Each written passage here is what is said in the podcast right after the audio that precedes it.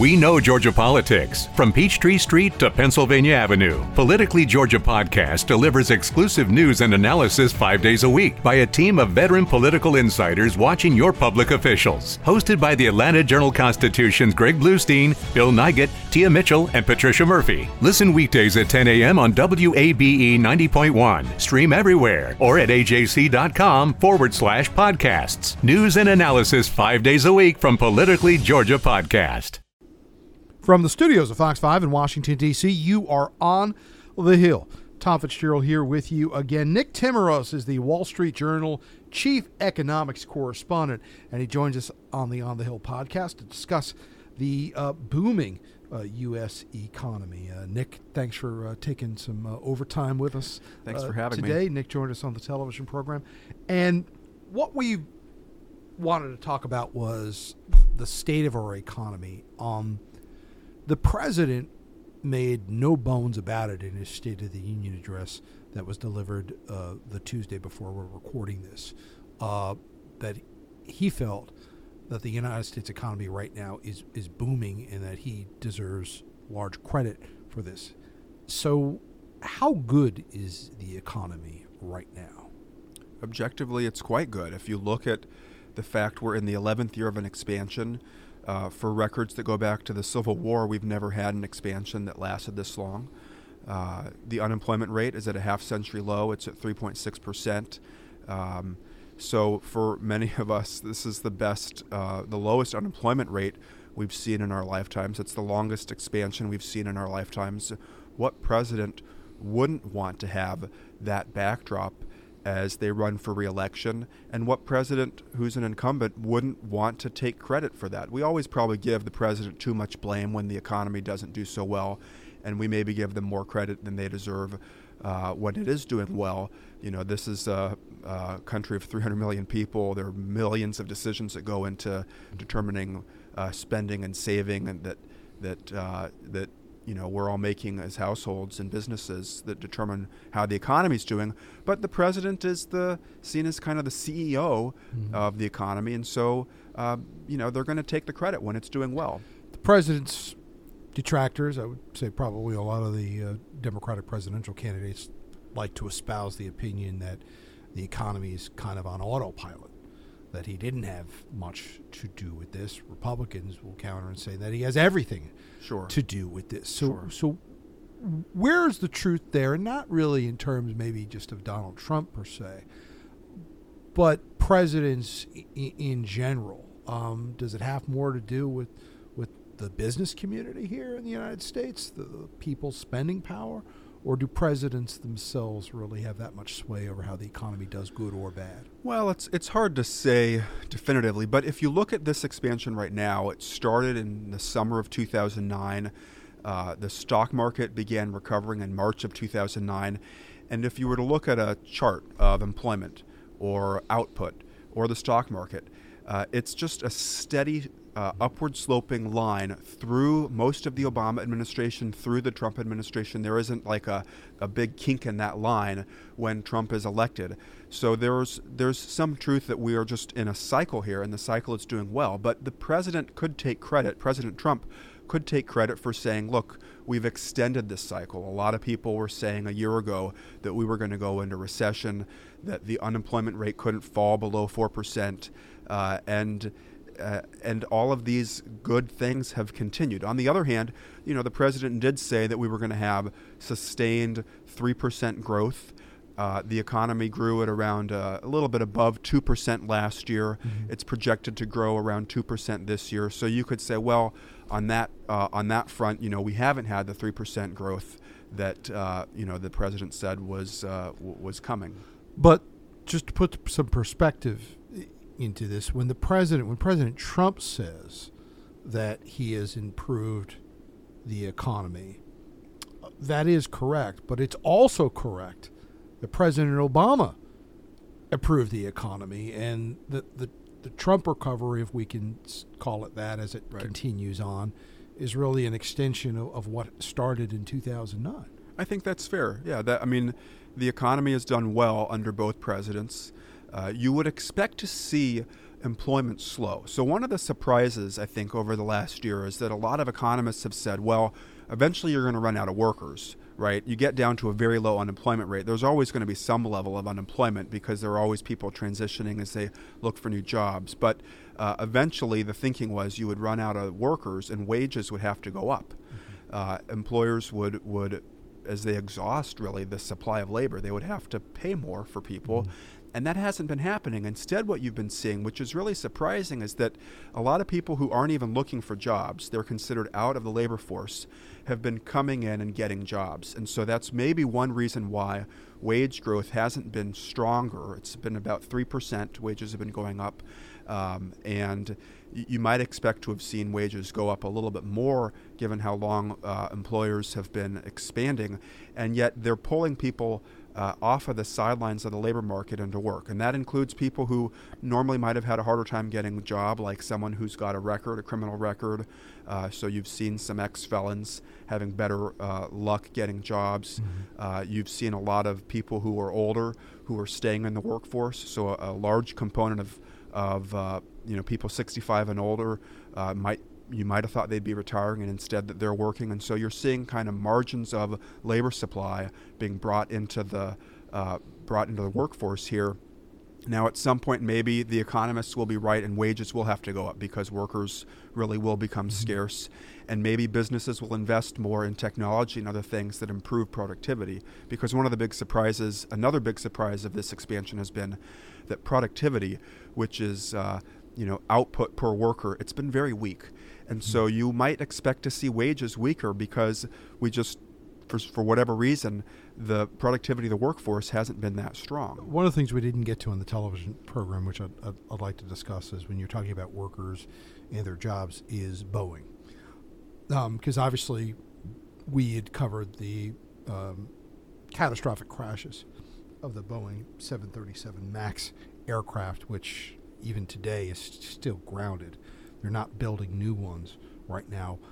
How big of an effect on that industry right now is what's going on with, with Boeing? Well, you, you will see some, economists expect you will see some slowing in output in GDP during the first quarter because Boeing now has suspended production of these aircraft. So even though the flights had been grounded and they weren't flying in the air, Boeing was continuing to produce the planes, and so that meant that you know all the downstream effects of that, the suppliers, the uh, people who provide tech support, accounting for you know uh, every facet of the economy wasn't really affected. Um, until Boeing announced uh, a couple of weeks ago they were going to have to halt production, and so Be- that will and, have. And the reason for that is because planes that, even though they were on the ground, that pretty much affected the airlines that right. then owned those aircraft, not Boeing itself, who was building them. Right, and they didn't halt production because they, yeah. they thought that, you know, well, in three months these will be flying again. But as it's become clear that it's going to take longer and longer to get these planes back in the sky, uh, so Boeing has halted production, and that'll have some drag on manufacturing. It's assumed, though, that as long as uh, con- production eventually continues, then you'll get that back. So if you see GDP go down a little bit, maybe we have a quarter or 1% growth. Well, we'll get it back with 3% mm-hmm. uh, later in the year, and so that'll all average out. Um, the coronavirus obviously is something that um, has been uh, devastating to China. We're talking about 800 deaths so far. Um, we really have not discussed it in terms of the economy uh, just yet. And I don't know whether or not that's because people don't want to, uh, you know, be perceived as they're, you know, putting monetary interests over the health of, sure. of human beings, and that's an understandable concern. But it is a reality uh, that this does have an effect on, you know, a, a major, if not the major, U.S. trading partner. Um, how concerned are people about what is going on in China right now and um, their inability right now to really kind of uh, get control of, of this when in regards to economic influences? You've definitely seen investors in bond markets react to this. So, uh, if you look at long term treasury yields, that could be a measure of the growth prospects for the economy over the long run. Mm-hmm. And they've come down quite a bit. They've come from, they've been below 2% for most of the past nine months, but they were at around 1.8%. They came down to 1.6% because of the fears of the Wuhan uh, coronavirus. And the reason why investors are so concerned about this is that there's just the uncertainty is huge, right? We don't, first of all, what don't we know? We don't know when this is going to get contained. We don't know how, ma- how bad it's going to spread, whether it's going to jump beyond the, the central Chinese province of Hubei, where it's, where it's uh, most of these deaths uh, and infections have been. We don't know if uh, China is accurately reporting the data, right? There's a lot of concern that maybe, uh, you know, we're not getting the most accurate count of, of the um, infection and fatality rate. And then we just don't really have an experience of something like this shutting down the world's second largest economy for a long period of time. So people who study this, they go back and they look at the SARS epidemic from 2003. But China is a much bigger part of the global economy today in 2020 than it was 17 years ago. And so we're trying to get a handle on all of these things. How bad is it going to spread? How realistic are the reports out of China? And if all of that is can be quantified, then how does it ripple through this major part of the global supply chain? You're listening to the On the Hill podcast coming to you from the studios of Fox 5 DC in Washington, D.C. Some say you have to believe to achieve. Lead more with humility. Well, as an artist, I am not just surviving, I am thriving. Pay yourself first, take care of yourself first. I'm Tisha Lewis. Please check out The Good Word, available now. This is the On the Hill podcast coming to you from Fox 5 in Washington, D.C. I'm Tom Fitzgerald. Nick Timiraos is the Wall Street Journal chief economics correspondent. He's joining us here to talk about the state of the U.S. economy. Uh, Nick, one of the things the president talked about in his State of the Union was the blue collar boom. A lot of times in election years, especially, you know, we hear discussion about the you know the, the, uh, the upper class people in the United States, the, the, wealthiest in this country, and whether or not you know people should tax them or, or, or whatnot. And we hear discussion about you know people at the lower end of the income scale, you know whether it should be done more to be done to end poverty. We don't hear as much about blue collar, middle middle class people and I always find that kind of puzzling in a way because that's where the bulk of most of your voters are. Um, but the arguments are easier on on, on the edges. Uh, so, so what of this claim by the president that we're seeing a blue collar boom specifically? Uh, does does that hold up under an examination of the data? I guess it depends on what what's blue collar, right? It's it's a it's a clever kind of marketing phrase, uh, and if you're talking about the uh, lower income earners in the country, it's definitely true that wage growth for maybe the lower third or the bottom half of the country has been stronger over the past couple years. That's definitely been the case. And so there's, there's maybe signs that as you get unemployment to much lower levels, uh, it could be the people at the bottom who are benefiting more. And so, if that's what the president's talking about, then yes, uh, you could you could say there's some evidence for a blue collar boom sometimes when people talk about blue collar, you're talking about manufacturing and construction jobs. And if you actually look at the jobs data for the last four months, uh, manufacturing's been a wash. It's been negative in three of those four months. We haven't really seen much growth in manufacturing.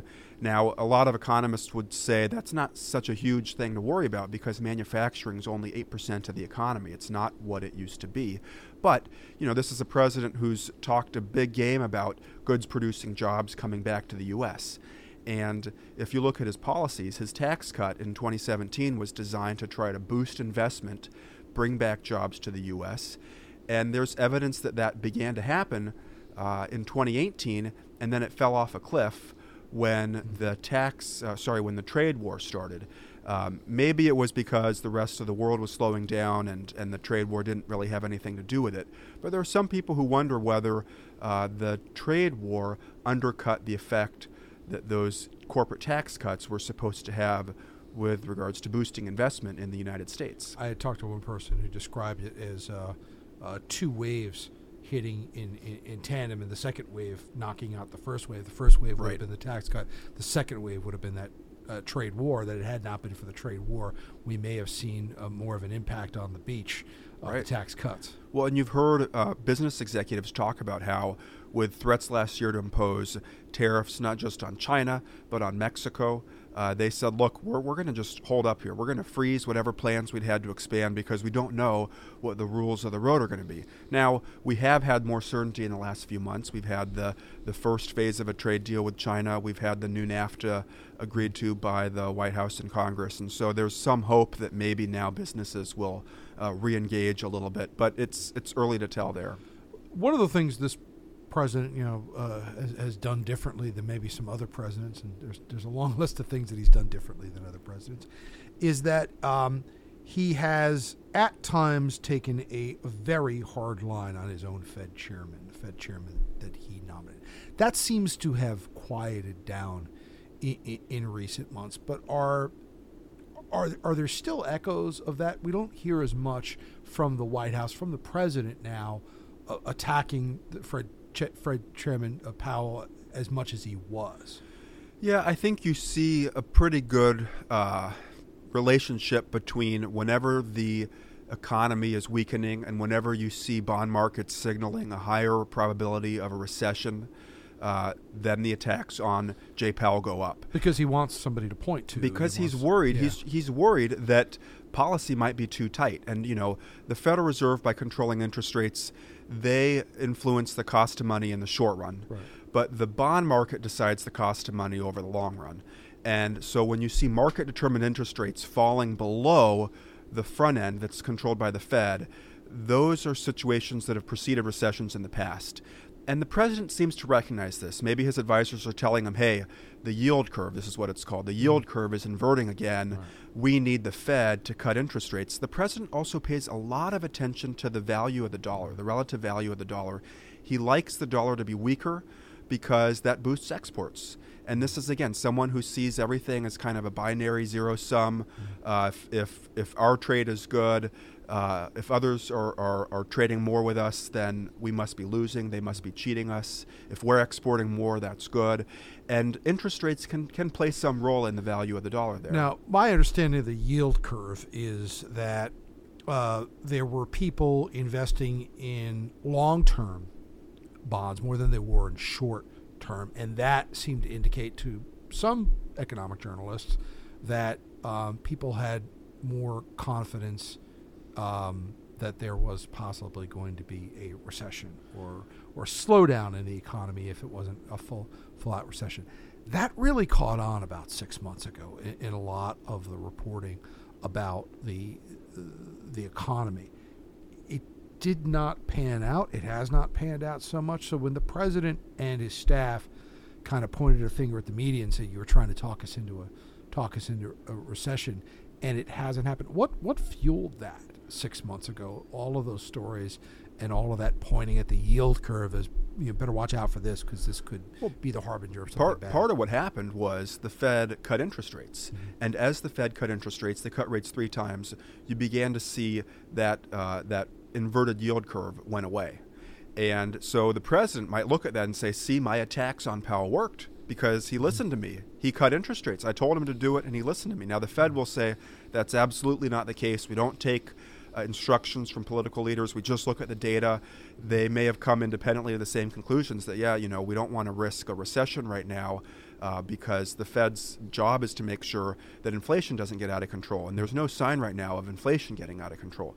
But uh, we did see that the, the worries about the yield curve went away after the Fed cut rates because uh, they, they brought down short term interest rates. And, and as short term interest rates came down, investors began to feel better about the long run economic picture, and so long term interest rates uh, went back above short term rates, so that yield curve inversion went away. Now, what's interesting is that in the last couple of weeks, we've seen parts of this yield curve begin to invert again. The same thing people were talking about back in August. It's nowhere near as severe as it was back then, but we are seeing some signs of that really because of what's been happening in China with the coronavirus. And so uh, I would imagine, or I would not be surprised if that continued and you began to see investors get more worried about growth in China. I would not be surprised to see the president uh, get uh, a little bit hotter at the Fed here. All right. Nick Timiraos, we thank you for joining us. Nick is the Wall Street Journal chief economics correspondent. It's been kind enough to join us uh, on our 50th on the Hill podcast to talk about the state of the U.S. economy. Nick, thank you. Congrats on 50. Thanks so Appreciate much. It's been a long time coming. we uh, thank you, as always, for spending part of your day with us. I'm Tom Fitzgerald from the studios of Fox 5 in Washington, D.C. You've been on the Hill. Volvieron.